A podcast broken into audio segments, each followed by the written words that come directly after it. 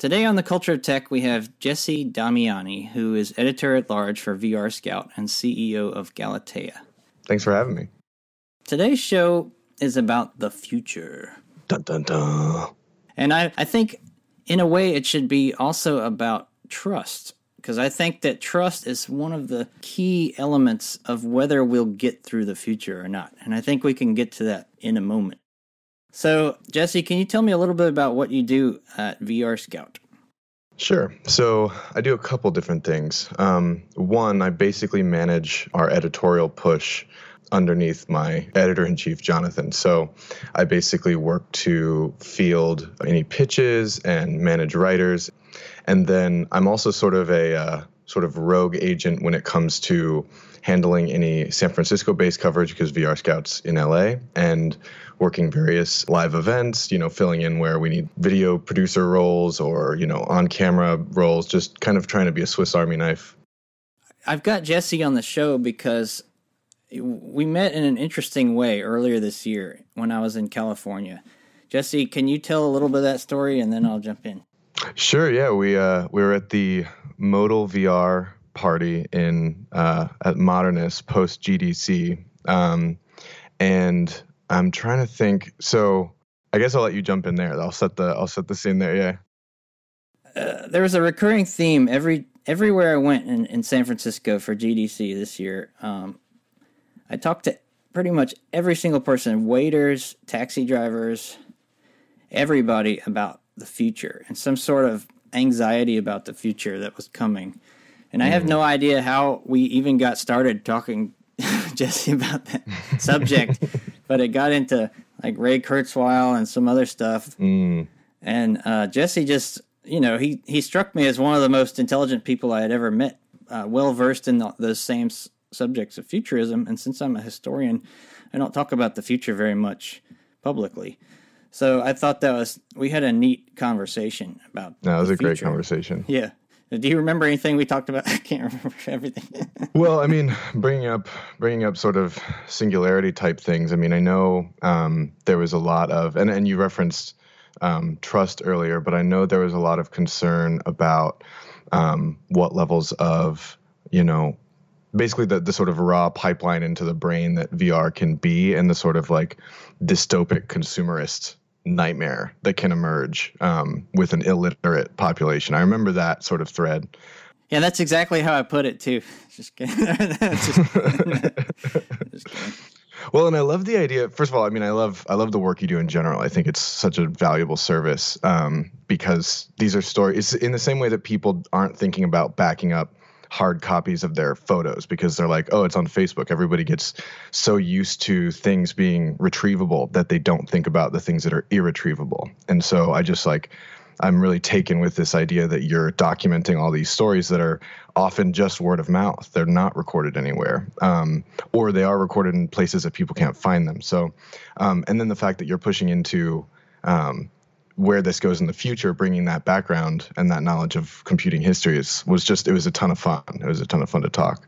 Yeah. I, um, that's my thing. I'm, you know, I'm a closet futurist. I don't really talk about it much, but that's one of the reasons why I like to study history so much, is it helps you know where you're going. Because as people say, history repeats itself, but I think history is more like a fractal. It's sort of self-similar expansion on the past. So you have these repeating patterns that are similar to what happened before, but they're never exactly the same. Mm. For example, every single social problem we have as a society happened as a microcosm in ancient Babylon or Rome or something. You know, even like trolls and people posting graffiti, everything you we have has already happened somewhere else, just at a smaller scale, right, in the past. So one of the things we talked about was um, you, you said something really interesting about raising the next generation of artificial intelligence. Do you remember that? Oh, yeah. I mean, this is this is one of my things. And and as to, you know, all of this, you know, trust and concern and, and everything, um, they say, you know, no system is without bias. And I think we we use sci-fi to be a cautionary tale a lot of the time. And I'm not knocking that. I think it's that's an important service that sci-fi fulfills.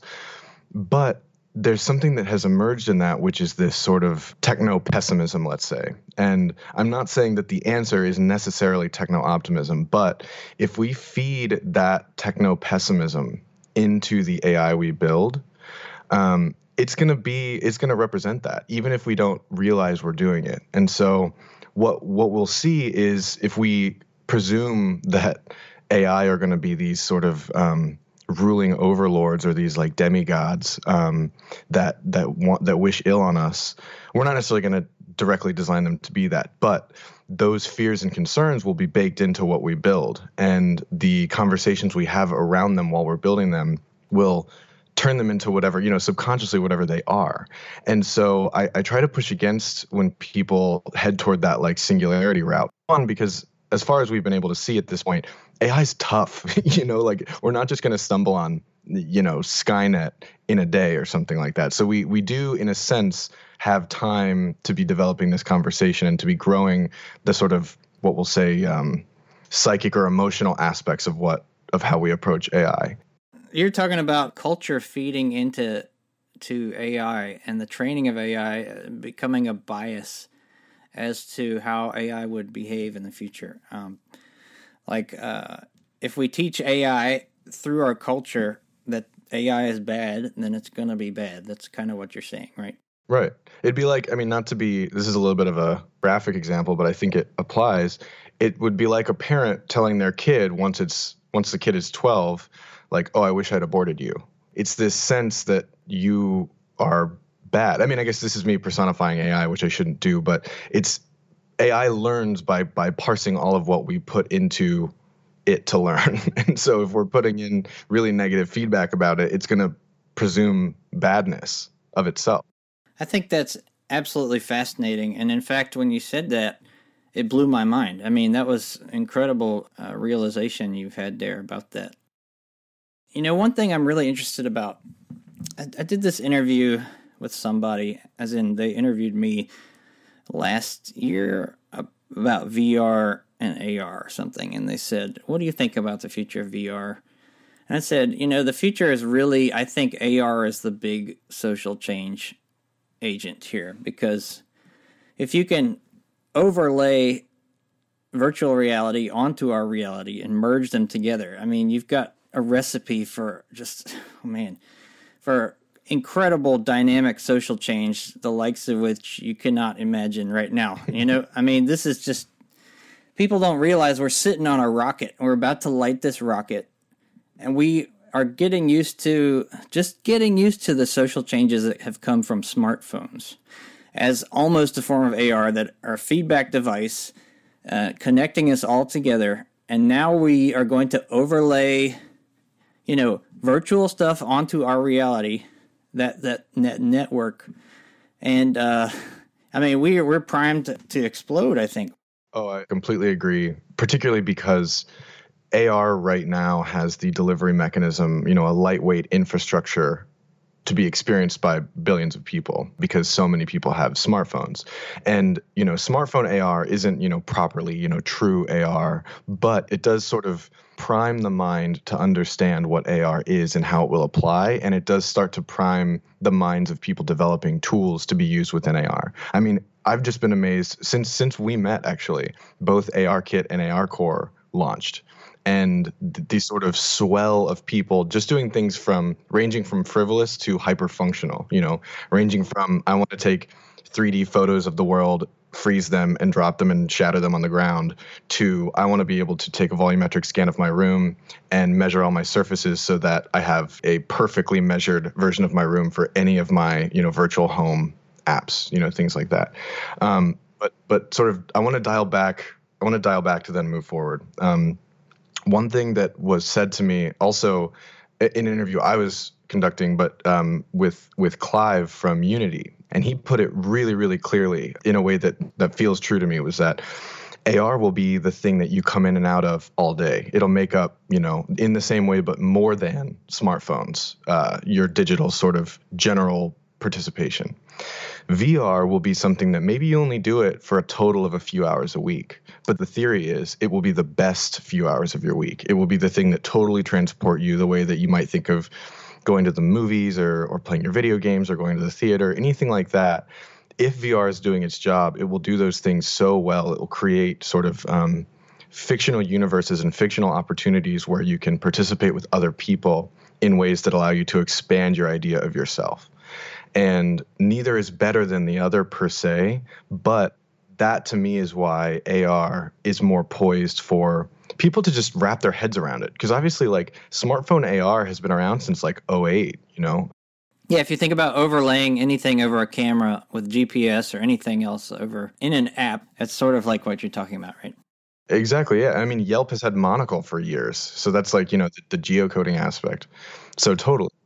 So so then thinking about what you said about it being like a rocket that's about to take off, I think the, the I don't you know I don't know how rockets work, but I think the flare's been lit, right? Like I think the jets are starting to pulse now, because what we've seen in twenty seventeen in particular, um, I, there are two things I would chart with augmented reality, not just mobile smartphone A R, which is massive, but there's also been something, and I and I wrote about this, that I think is quietly making its way into the mainstream that will also have equally as powerful of an impact, and that's A R audio. So people having hearables and people having wireless earbuds, and the technology that's being grown around those will allow augmented reality to take a totally different shape in the world, and that tech now exists in a big way, it, beyond the fact that there are all these startups that have produced really compelling, they're called hearables. People have already made really compelling sort of examples of this, but now Google has jumped in with the Pixel Buds.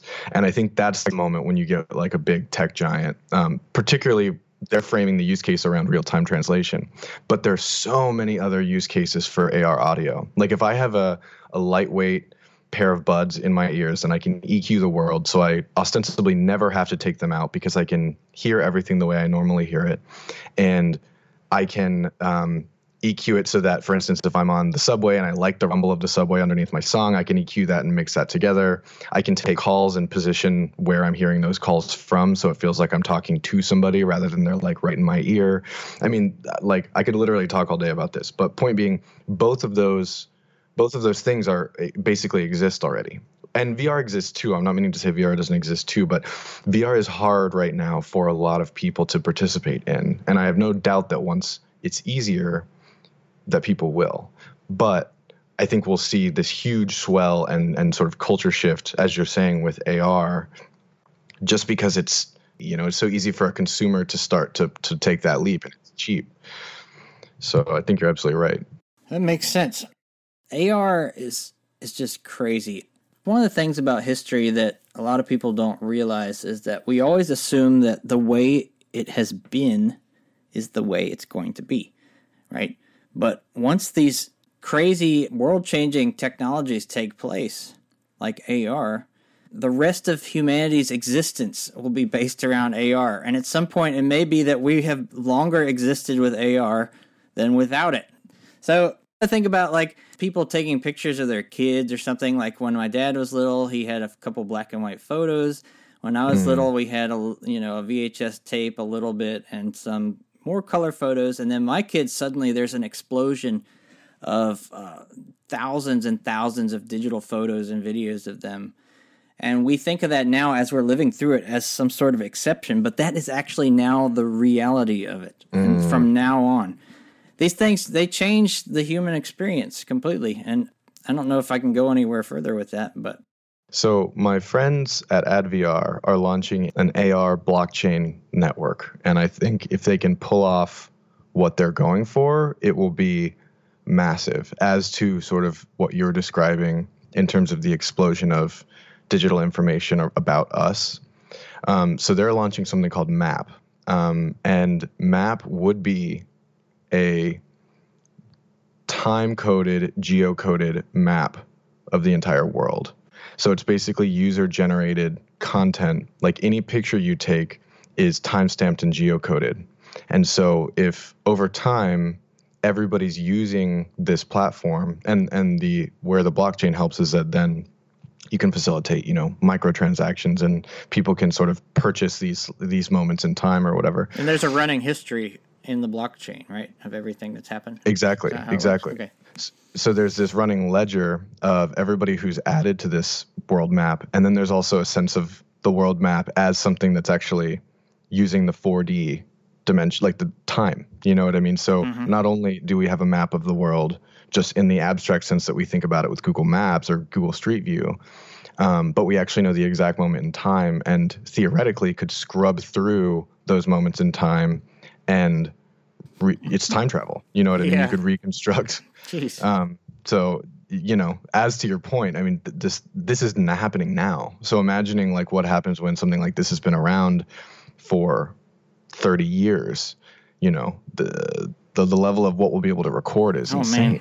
Yeah, well, I was on Twitter this morning, people were complaining about on Stranger Stranger Things, uh, kids in the eighties could go wherever they wanted for all all day long, you know. And imagine the kids in the twenty, thirties, they have every movement and observation recorded and time-stamped in an encrypted format that can't be altered. Uh, imagine what effect that'll have on society. Well, that's why it's like when people, when we're talking about these dystopias, it's like, nineteen eighty-four is the wrong model to think about, and it's something closer to Brave New World. It's something closer to where we've invited these surveillance systems into our lives because of the services they bring us, rather than, and uh, you know, uh, totalitarian uh, a totalitarian thing. Government doing it. You know, I never thought it would happen that way either, because I grew up in nineteen eighty-four kind of stuff. We we read it in high school, and I have a, a slight interesting story, which is, do you know who Ralph Baer is?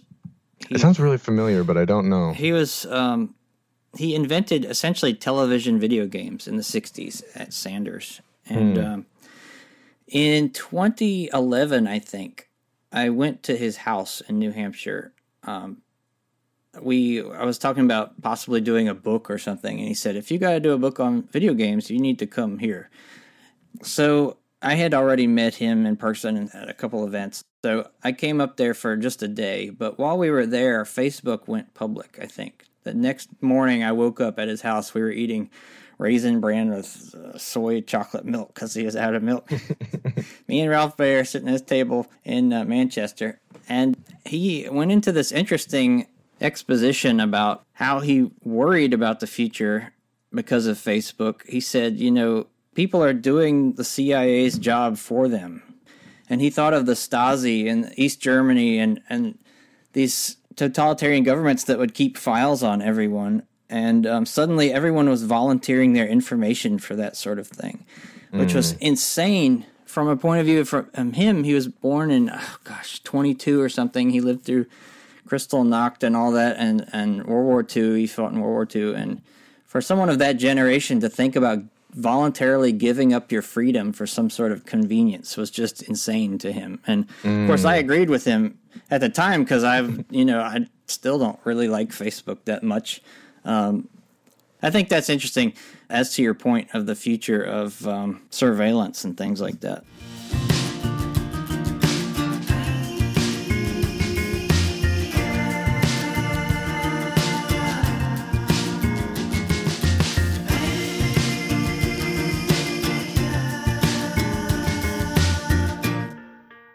I think this is where the trust thing kind of comes in, which is I was just realizing, you know, we have this problem right now with fake news and things like that. And we have the problem with people of my mom's generation, who's born in nineteen forty-eight, who are getting these scam calls, people right. pretending to be working for the I R S or whatever. And I, it occurred to me, I mean, to her, she would never even consider that someone would even try to fake something like that over the telephone. Because, mm. you know, in her world where she grew up, it was a much smaller world, smaller population. Uh, it was a smaller group of people culturally in control of co- the communication system. So that they, uh, you could have a, a basic level of trust of, of their representation of what they were telling you.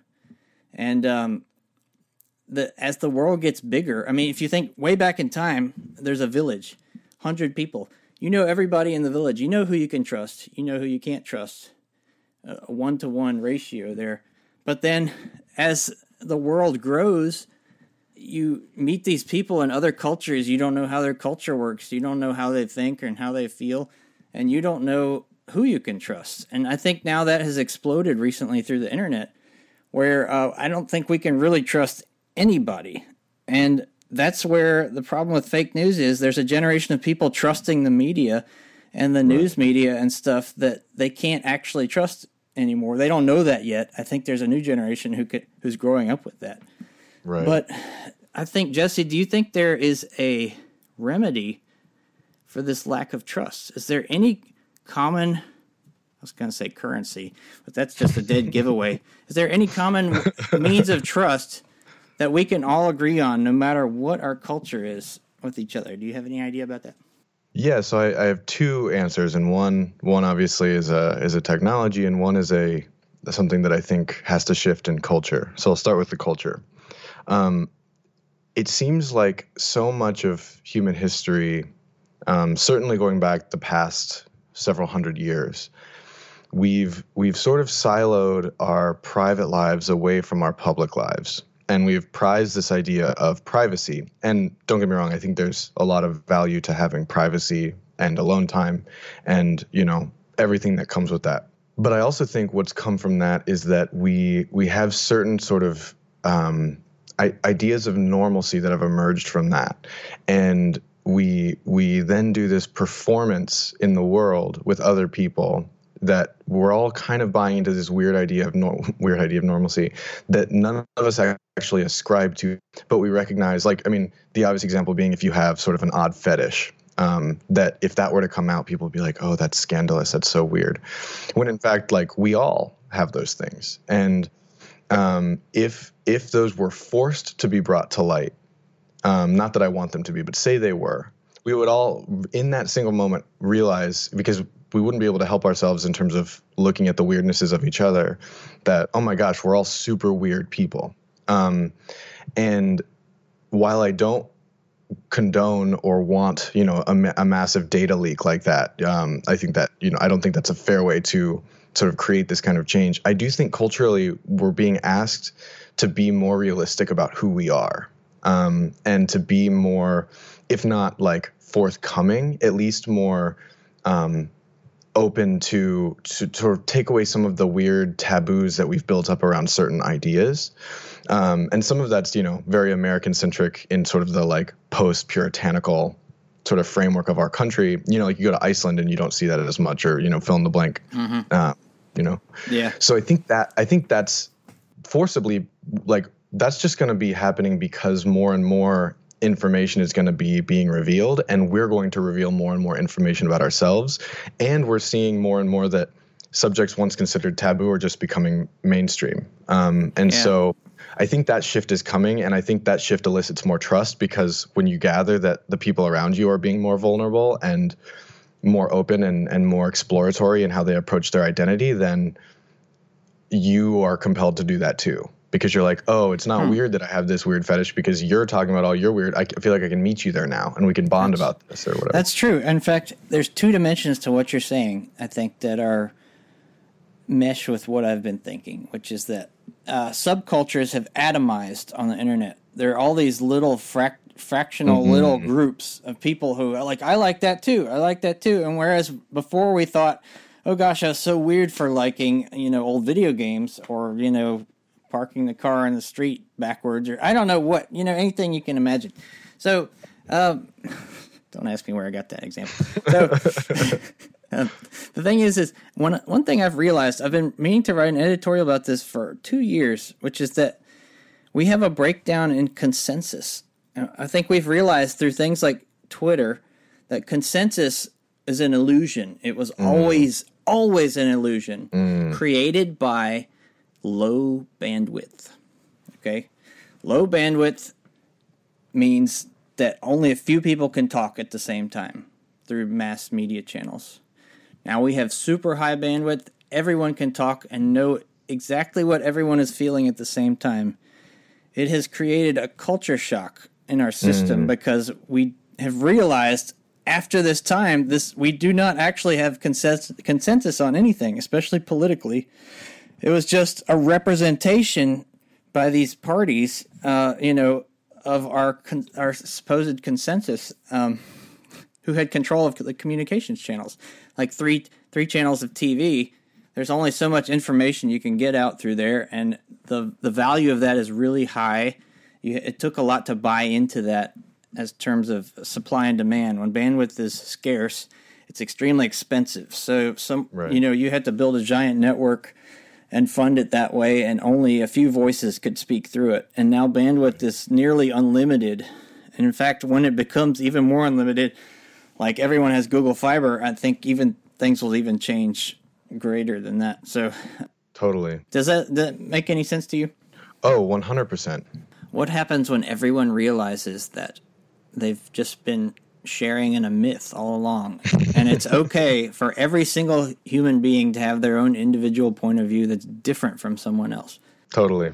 And I think, you know, not to make this about my thesis, right, but like that's what I really see the value of immersive technology being, because what V R and A R force you to do is contend with multiple discrete realities simultaneously. So if I go into a V R experience, I am aware that I'm in the real world, but what's being ported into my lizard brain is whatever V R experience I'm in. And depending on how good it is, depending on how, you know, if it's if it's a room scale experience, you know, if there's haptics involved, if if my avatar, if my embodiment is great, you know, th- those increasing degrees of immersion will will further sort of solidify that. But my rational mind knows, no matter what, that I'm in the real world, at least for the time being. You know, who knows where this where this all goes. But because Because then I now have those two realities in my head, that simple act forces me to consider what alternate realities could be. Well, Jesse, I think you're giving everyone the benefit of the doubt that they can actually understand all these things and be okay with it. I mean, we know, honestly, I mean, our country right now, the United States of America, has a, a large group of people who may not actually be able to culturally comprehend or accept all those other cultures. You know, there's almost, it's almost uh, uh, probably a genetic reflexive tendency towards conservatism that keeps mm. them from understanding these things. I mean, that's just mm. me talking. No, no. I mean, I read an, I read an article that was actually saying that conservatism, lowercase c, is a is can be identified in a in a in a gene or a set of genes. Um, and I, I agree with you insofar as the now. And I guess my hope is that, say, let's take, you know, average Joe of the population you're describing. Let's say a boomer or a, even to an extent, a Gen Xer, right? That maybe they're maybe they're so solidified in who they are and what they expect of the world that they that there's not really a reality where they'll ever be able to sort of contend with what I'm saying. But what about their kids? What about their ten-year-old kid who gets a P S V R for fun and starts playing video games in the P S V R, and because of the immersive and, I mean, I hate sort of tapping the word empathetic because, you know, it just gets bandied about so much, but what about what about that kid? And my hope is that there is a sort of psychic change in that person, or rather not even a psychic change, it just it just doesn't let certain frameworks, rigid sort of cemented frameworks of reality enter that person's picture, just because the media they're contending with and the way they're computing is just so dramatically different than anything we've ever had access to. You know what's funny, though, is I feel like right now as humanity, we are more connected. We know more about the universe, about knowledge and science than ever before, but it is not making it any harder for fundamentalists who deny, you know, our reality that we're seeing through experimentation and rigor. They're not, mm. it's, they still, they take advantage of this network. They take advantage of science. They take advantage of everything we've de- developed through technology just to spread that. So I don't know. I, I'm not completely optimistic that just by default, some sort of new technology will allow someone to have this realization and suddenly accept everyone else's viewpoint and um, universe, private, own private universe, you know, through V R and sure. things like that.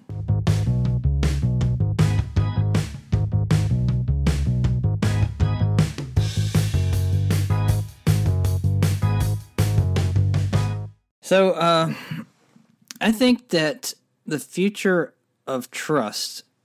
Well, I was talking about, let me go back to, you were talking about uh, virtual worlds as discrete realities and things. And I, I feel like if the way things are going continue, we may end up where everyone just has their own world with their own set of physics and their own rules and politics and everything, and then they're finally happy. It's like a universe of one, you know, because right. we have no consensus whatsoever, no shared trust other than one thing, which is what I thought about because of the, the book called Sapiens by Yuval Harari. Mm. Yeah, I haven't gotten a chance to read that yet. The book is amazing. It's exactly my kind of book. And he talks about when there was no common language, no common culture. The only thing everyone could agree on, explorers going around the world in the sixteenth century, fifteenth, whatever it was, was money and currency. It was that was the only thing they could agree on. And I feel like we're going that direction now in terms of if we do have a breakdown in trust, if this is something that I'm correct about, unfortunately. Um, well, let's just say, what do you think about Bitcoin? Let's get into Bitcoin for a yeah, second. Let's there. do it. So I'm I'm a huge proponent, not just of Bitcoin, but of blockchain as a, as an overarching technology that transcends just cryptocurrencies. But just I'll, I'll stay in the Bitcoin realm for this bit. bit. Mm-hmm. Yeah. I'm sort of amazed by well, I'm I'm obviously amazed by Bitcoin, but I'm also amazed at how quickly Bitcoin has solidified into something that people now believe in. And when we're talking about trust, a system that without the operation or or with very minimal sort of upkeep type of operation by human beings, people trust in it. And so I I'm a huge I'm a huge proponent. And I think what I've been telling, you know, I've been I've been encouraging um, you know, friends and family who who either ask me or who I think should should hear from me about this to um, invest in Bitcoin uh, and Ethereum. Um, For a while, I was really hot on Ethereum. Then I cooled off, and now I'm I'm back to feeling pretty good about it again. But Bitcoin, because it because it's such just an established cryptocurrency, it's not trying to be an entire blockchain network. Um, I don't see any reason why that is ever. Well, I shouldn't say ever, but for for the foreseeable future, ever going to become less valuable. Um, mm-hmm. You know, people talk about it operating like the gold standard um, because it it. It isn't tied to a government or any particular body. It's just tied to us believing in it. And so, as to your point, if we have all these sort of isolated individual realities, we actually, as you're saying, will need a baseline means to transmit value to each other because we're still going to want to like give and take things, and we're yeah. still going to want to go explore. And so something like Bitcoin really demonstrates that that's possible. Yeah, it has um, no central authority. So just through by virtue of its its mechanics of how it was created, it's uh, it's always it's something everyone can can believe in and, and exchange without any sort of uh, central authority saying you must trust the value of this currency. It's all just built into the way it works ma- mathematically. Exactly. Right? It's brilliant. Yeah. And then you start to look at something, you know, you working up in terms of um, complexity of uh, of uh, what can be done. You move to something like Ethereum where you have smart contracts, and then you've baked in this idea that, you know, it's basically a conditional. It's an if then. It's if if I say um, you know, hello, then you receive, you know, five ether from me or whatever. I mean, that'd be an insane amount of money for for a hello. But point being, every time that happens without a mediary, that this just occurs. Mm-hmm. So when we think about that in in a lightweight framework, like what I just said, it's kind of like a neat, you know, whatever. But what happens when you start to think about it with, um, like, take um, I O T, Internet of Things, or or or um, self-driving cars? And what happens if in that self-driving car, when gas gets to, or energy, whatever energy is powering this car at the time, gets to fifteen percent, the smart contract kicks in and it goes and it fills up. And the smart contract facilitates both the financial transaction, but also the execution of the task of going in and recharging that energy. And so you're creating this whole autonomous system for things that we actually, as humans, don't need to be doing. Hmm. Um, we're like hanging on to these ideas. So, and then you move up to something like Tezos. I shouldn't say up that because that makes it sound like one's better than the other. They're not. But you look at Tezos, and they have a system of governance. So now people can come together and decide what the consensus is together. And I think that opens up the problem of potentially, you know, like things we run into with our own republic in America, but then also the too many cooks in the kitchen idea. But there will be spaces where that type of blockchain will be helpful because it will be really touchy subjects that can't just be handled in a simple transmission of value. It'll be something where people, it has to be an ongoing conversation about what the particulars of those transmissions are. Wow. And so, so, and these are just a few examples. I mean, people yeah. are developing things all over the world that have just like, like when, when I read about it, I'm just like mind blown that it's like, this all happened because like eight years ago, somebody decided to finally put distributed ledger systems and cryptography and currency into one place. Mm-hmm. and now, yeah. and now it's like changing the, the, the backbone of what the internet will be. Yeah. Well, oh, so there is a fire alarm going off. Thanks. Is there an actual fire? I don't think so. It's, I live in this big uh, building with that. Oh, hold on. Attention.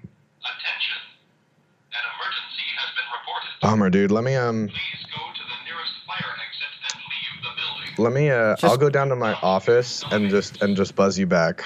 Yeah, call me there. back when you're still alive. Okay. All right. It'll be All like right. five minutes probably. Okay. Right. No problem. Bye. Uh, bye. Oh yeah, it's.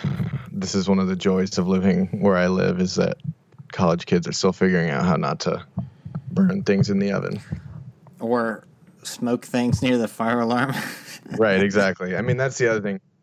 This one really was, though, food. Because, like, we got down to the bottom. Like, I live on the seventh floor, and you have to take the stairs. So I'm, like, going down, down, down. And then mm-hmm. you get to the first floor, and it just smells like burnt breakfast. Yes. I, I don't, like, I don't even know what, but you're just like, oh. So, yeah. Anyway, I am alive. I'm Good. back. I'm glad. Yeah, I was about to make some awesome point, or you were, but I don't remember what it was. No, you were. We were talking about blockchain, and I had referenced um, Bitcoin, Ethereum, Tezos, and just the different things people are building. Yeah, I was thinking then, about yeah. – well, I was thinking about a future if there's no common means of trust. You know, there are certain universal things we can agree on, like mathematics and currency, and Bitcoin combines both of those things, so – if everyone lives in their own universe, or even if they totally. don't, don't you know, they could ex- at least exchange uh, Bitcoin without any sort of universal agreement on any particular government or other entity um, presiding over it. That's, I guess, that's what we were talking about. Yeah, I think when we think about why we made money in the first place, it was to create something that we all agreed on, signified value.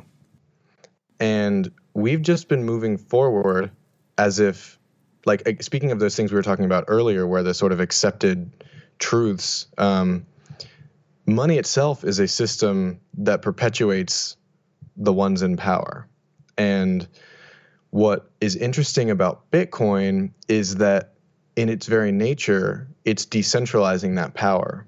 So even when people are trying to use Bitcoin and, and to great success to find power within that system, the larger impact of what they're doing is moving toward a system of total decentralization, or as close to tro- total decentralization as we can get. And what you get with that is then returning, um, making as unbiased of a system of exchange of value as you could conceivably have. Obviously, nothing will ever not have any bias. But when you have something that is just sort of, at the end of the day, just numbers on the internet, then nobody can, um, yeah, nobody can do anything. Well, I shouldn't say, I should never use uh, sort of extremes like that, but it just, it limits, it limits the ability for central bodies to do like what we saw with Wells Fargo. I think it was late last year. Um, mm-hmm. You you just can't do that. It's it's just not available to you. So it's an exciting time to think about um, virtual worlds and blockchain networks coming together. Because if, as you're sort of supposing, that virtual worlds will more deeply isolate us, or at least have some isolating capacities, then we will need a framework that still forces us to participate with each other. Yeah, I was thinking, yeah. even if we all, you know, lived in our own little worlds on a computer apiece, we still need to pay the power company, right? I mean, somebody's got to be mining this from a star somewhere. We got to buy it.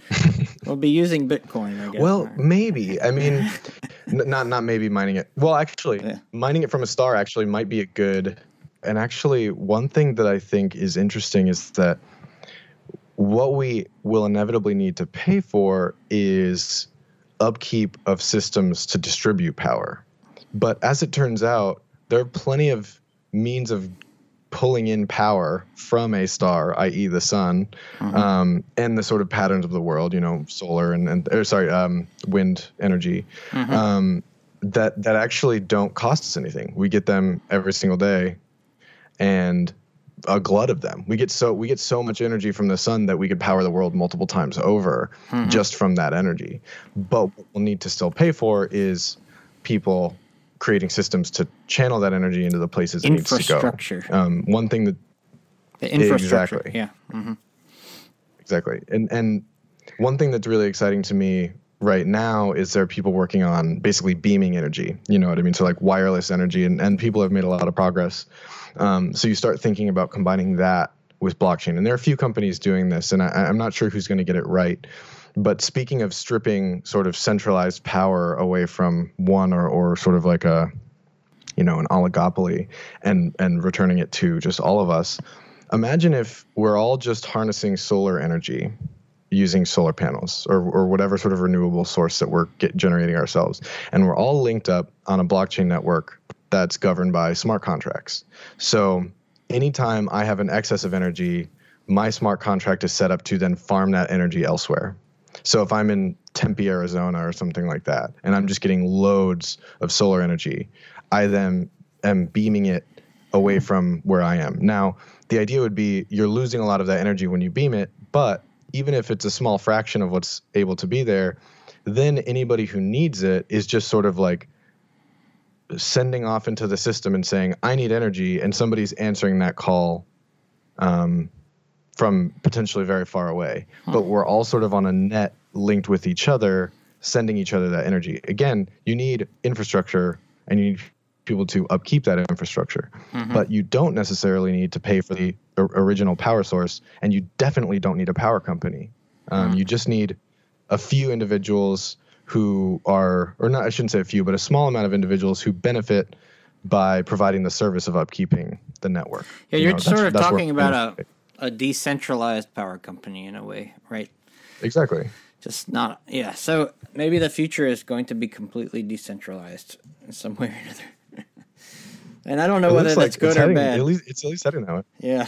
It's, it's bad for, for us or for me who grew up in a world where everything was centralized, but the future, you know, people will be used to it, I guess, F future generations. Totally. So, because it's, you know, it just screws with my brain because the way I, the way I grew up, it's that's what's so crazy about the nature of change and this exponential change. In the lifetime of a human, we've witnessed so many things. Like imagine someone born in nineteen hundred who saw the origination of flight uh, to the moon and and beyond, and and the the internet, and gosh, all these technologies and computers and. And now look at what we're talking about here, and just in this podcast, it's sort of crazy thinking about it. Oh boy! Totally. Yeah. So. And, yeah. Yeah. Well, I don't have any. I don't have any other point. I don't think. I don't think. I, well, so what? What yeah. I what I'd like to build on that yeah. with is that we like. It's one thing to be the generation that either um, builds it or encounters it, because some people are building it and some people are encountering it, and it's another thing to have grown up where there was no other reality.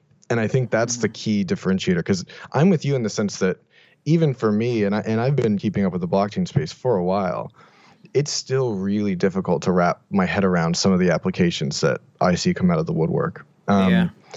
But if there was somebody born in, you know, twenty twenty-two, and by the time they're eight years old, it's twenty thirty, and blockchain has sort of subsumed a whole portion, if not all, of what we think of as the web, then mm-hmm. they're not, it's not going to be something that's like they have to wrap their head around at all. It's just going to be what they grew up with. Yeah. And here's and the thing. So I'm Look, yeah. Here's the thing about inter technology. I'll interrupt you for a second. Is every technology is yeah, built, yeah, built on something that came before. And just like someone who uses a computer today and the internet doesn't have to have any knowledge of relativity and particle physics and whatever magnetism and every possible physical and scientific thing that came into creating these computers. In the same way, you know, people in the future won't know have to know how Bitcoin or blockchain have to work to use them every single day. They'll just take them for granted, you know? Totally.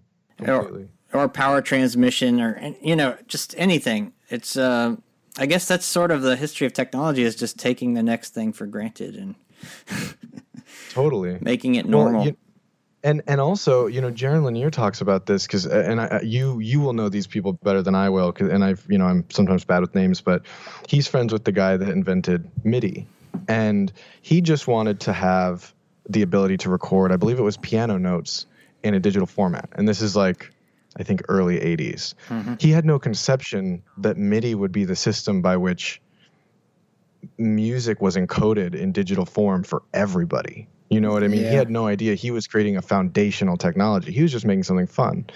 And that's kind of, I think that's an important, like, both cautionary tale and sort of um, advocacy for experimentation all in one story, where it's like, even though it's been limiting in certain ways because people haven't been able to develop uh, formats that would make a lot more sense, or like, you know, predominant formats that would make a lot more sense, he also kickstarted all these people participating in this new field. Mm-hmm. And so I think the best we can hope for is that when we're developing these things, to be as intentional and thoughtful about every possible, you know, iteration and externality, but also not to be scared and and shut down by them, because the wave of progress in technology is inevitable. And I don't mean that any one of these technologies is, um, but we just can't help ourselves. We we have to keep innovating. It's just like we're addicted to it. And given that that's the case, how do we participate in a way that drives it toward what we believe to be good or of value? Um, yeah. And that, that brings yeah. me back to everything I said to everyone I met in San Francisco this year. Everyone I talked to was worried about the future and the problems of misapplied, um, well, bad applications of technology. And I kept saying the same thing over and over to everybody, probably even including you, which is technology is what you make of it. You consider an axe. It can be used as a weapon, or you can use it as a useful tool to chop down a tree. But the goodness of the technology is not inherent in the axe. It's not inherent in the te- technology. It's dependent on the user. So it's up to us to use this technology responsibly. Completely. So, well, Completely. Of course, the problem is, is what and, happens when you invent um, an axe that has legs that can chop by itself. So. Right. Right. And then they can all communicate with each other about yeah. their wants. Yeah. And on blockchain, too. All the talking, and you can't talking. alter the, the ledger. Right. Exactly. Mm. Right. Well, that's, I mean, the, the, the smart car example speaks to the axe example, where it's like, what happens when we, like, with tools like blockchain and A I, equip our, like, we've, we've now made tools and instruments that are autonomous. And what happens when we equip them with things that could be construed as will? Mm-hmm. And at what point, is, I'm sure you saw um, the Lo and Behold Reveries of a Connected World, the Werner Herzog doc. I didn't actually. Or, Werner, God, I'm so bad at names. Yeah. He's interviewing, and um, he asks him, do you think the internet could develop consciousness? Mm-hmm. And he says, not only do I not think that the internet, you know, couldn't develop consciousness, I can't sit here and tell you that it hasn't already. Mm-hmm. And that's so interesting, because we are barreling into this these realms, and the thing we understand the least out of all this stuff is our own consciousness, you know? Uh-huh. And so don't know what we're going to, like, we can't control what we're going to make. And I think there's been this sort of meta narrative of being able to, like, be in control of our technology. And I think, I think now what we need to shift our goal to is how do we, how do we help sort of grow and raise this technology in a way that communicates what we think are good, productive values, um, with full knowledge that at some point they'll be sovereign, you know? And as we're seeing with the sort of big sort of clickbaity news out of Saudi Arabia, like, we are going to have sovereign digital bodies, mm-hmm. and we just need to be for that. Yeah. Oh gosh, we're gonna have to give over control to the algorithms, I guess. They're going to be able to run it faster and better than we can. Totally. Oh, geez. So, well, I hope everyone at home can follow that and they aren't totally freaked out. I think we've come to a few conclusions, which is one of which is blockchain is like the greatest invention since fire. And also, I don't know, the future is what you make of it. Uh, use technology responsibly, kids. And uh, any final thoughts, Jesse, about everything we've talked about? No, this has been wonderful. Thank you again for uh, bringing me on. Whew. Yeah, I knew I shouldn't have delved into the future. I just I should stick to the past and not have nightmares and stuff. Okay. But anyway, so thanks for joining me, Jesse. Um, this has been a great episode, and um, I hope to talk to you again soon. Sounds great. I'm looking forward. All right. Talk to you later. All right. Bye.